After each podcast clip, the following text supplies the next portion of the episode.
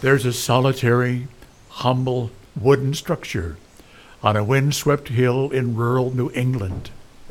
To open the door is to engage our minds, our hearts, and our imaginations. In this place, preachers and professors, past and present, come alive as they walk the aisle, ascend the pulpit stairs, and teach. From theology, from history, and from the Word of God. Welcome to the Saybrook Meeting House, an audio production of Saybrook Ministries.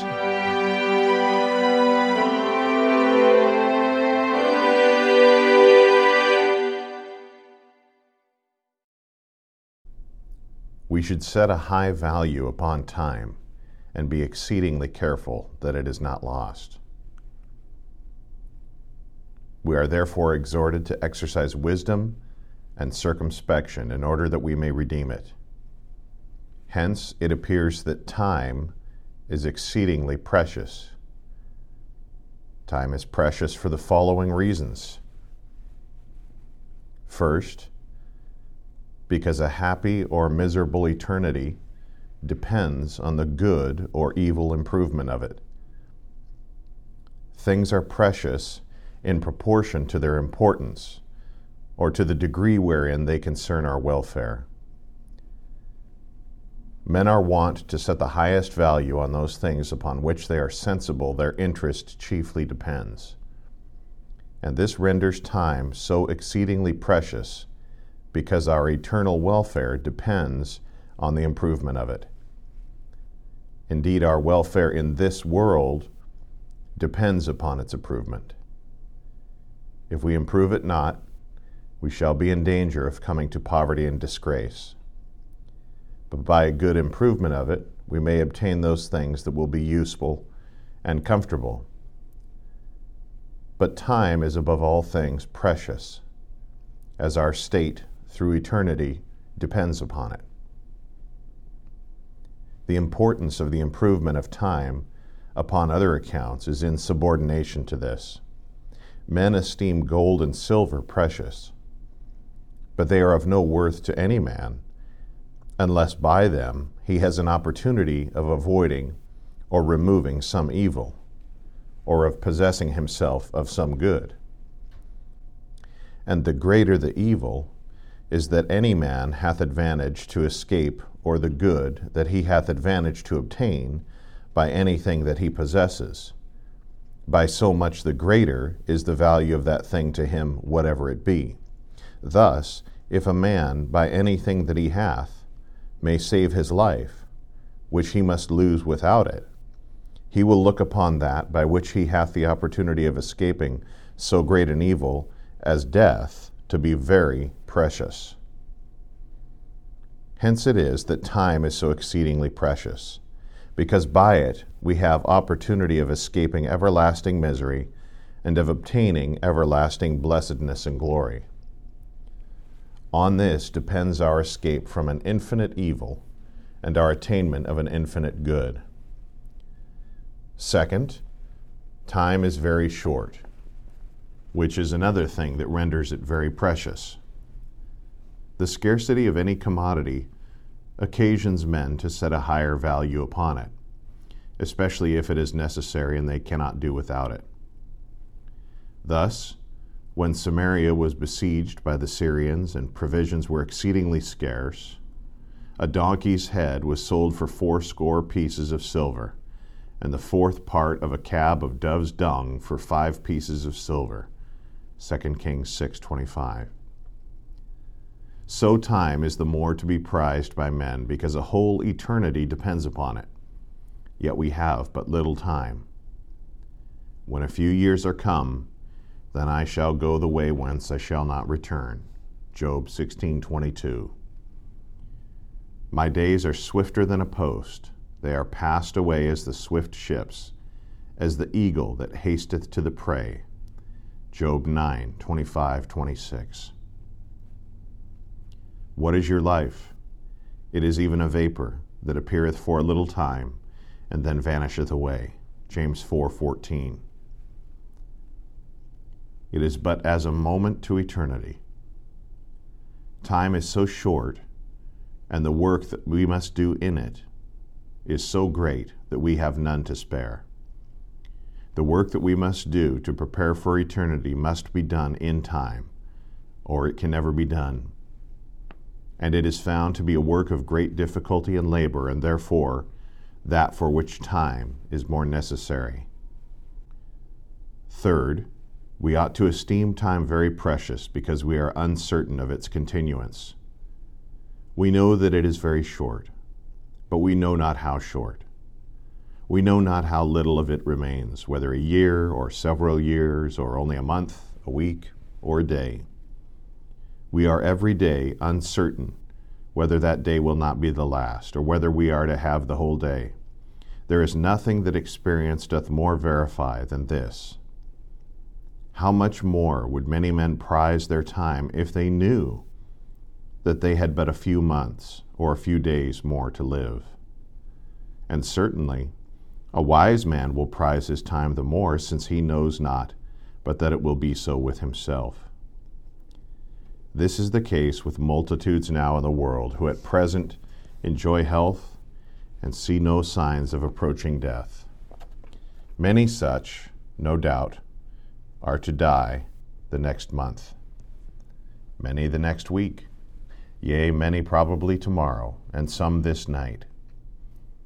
Yet these same persons know nothing of it, and perhaps think nothing of it. Neither they nor their neighbors can say that they are more likely soon to be taken out of the world than others. This teaches us how we ought to prize our time and how careful we ought to be that we lose none of it. Fourth, time is very precious because when it is past, it cannot be recovered. There are many things that men possess, which if they part with, they can obtain them again if a man has parted with something that he had, not knowing the worth of it or the need he should have of it, he can often regain it, at least with pains and cost. If a man has been overseen in a bargain and has bartered away or sold something, and afterwards repent of it, he may often obtain a release and recover what he had parted with. But it is not so with respect to time. When once that is gone, it is gone forever no pains, no cost will recover it. Though we repent ever so much that we let it pass and did not improve it while we had it, it will be to no purpose.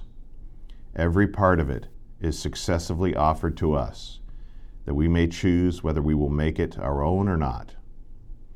But there is no delay. It will not wait upon us to see whether or not we will comply with the offer. If we refuse, it is immediately taken away and never offered more. As to that part of time that is gone, however we have neglected to improve it, it is out of our possession and out of our reach. If we have lived 50, 60, or 70 years and have not improved our time, now it cannot be helped. It is eternally gone from us. All that we can do is to improve the little that remains. Yea, if a man has spent all his life unimproved except for a few moments, all that is gone is lost. Only those few remaining moments can possibly be made his own. And if the whole of a man's time be gone, and it is all lost, it is irrecoverable. Eternity depends on the improvement of time. But when once the time of life is gone, when once death is come, we have no more to do with time. There is no possibility of obtaining the restoration of it, or another space in which to prepare for eternity. If a man should lose the whole of his worldly substance and become a bankrupt, it is possible that his loss may be made up.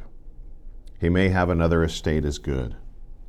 But when the time of life is gone, it is impossible that we should ever obtain another such time all opportunity of obtaining eternal welfare is utterly and everlastingly gone. You have now heard of the preciousness of time. You are the persons concerned to whom God hath committed that precious talent.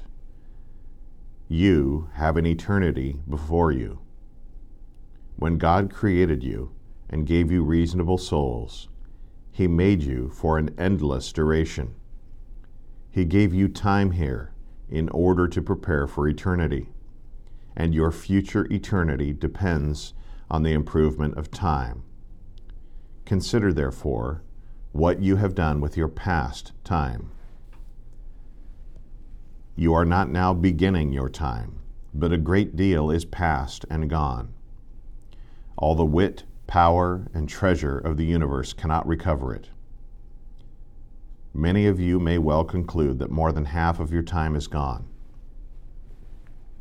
Though you should live to the ordinary age of man, your glass is more than half run, and it may be that there are but few sands remaining. Your sun is past the meridian and perhaps just setting or going into an everlasting eclipse. Consider, therefore, what account you can give of your improvement of past time. How have you let the precious golden sands of your glass run? Every day that you have enjoyed has been precious. Yes, your moments have been precious. But have you not wasted your precious moments, your precious days? Yes, your precious years? If you should reckon up how many days you have lived, what a sum would there be? And how precious hath every one of those days been? Consider, therefore, what have you done with them? What is become of them all? What can you show of any improvement made good done, or benefit obtained, answerable to all this time that you have lived. When you look back and search, do you not find this past time of your lives in a great measure empty, having not been filled up with any good improvement? And if God, who hath given you your time, should now call you to an account, what account could you give to him? how much may be done in a year? How much good is there opportunity to do in such a space of time? How much service may persons do for God, and how much for their own souls if they improve it to their utmost? How much may be done in a day? But what have you done in so many days and years that you have lived? You that are past your youth, what have you done with the whole time of your youth? What is become of all that precious season of life? Hath it not all been in vain to you? Would it not have been as well or better for you if all that time you had been asleep or in a state of non existence? You have had much time of leisure and freedom from worldly business consider to what purpose you have spent it. You have not only had ordinary time, but you have had a great deal of holy time. What have you done with all the Sabbath days that you have enjoyed? Consider those things seriously, and let your own consciences provide the answer. From the works of Jonathan Edwards, Volume 2, pages 233 to 236. Thank you for joining us this week at the Saybrook Meeting House. We hope you've been blessed by today's podcast. Saybrook Ministries' mission is to provide didactic and devotional content from the Christian faith delivered to the saints, recovered and refined by the Protestant Reformation. Be sure to visit saybrookministries.org, as well as our Facebook and Twitter pages for continually updated Christian content designed to inspire and invigorate our imagination and intellect. Join us next week for another journey to the Saybrook Meeting House. Until then, may God bless you.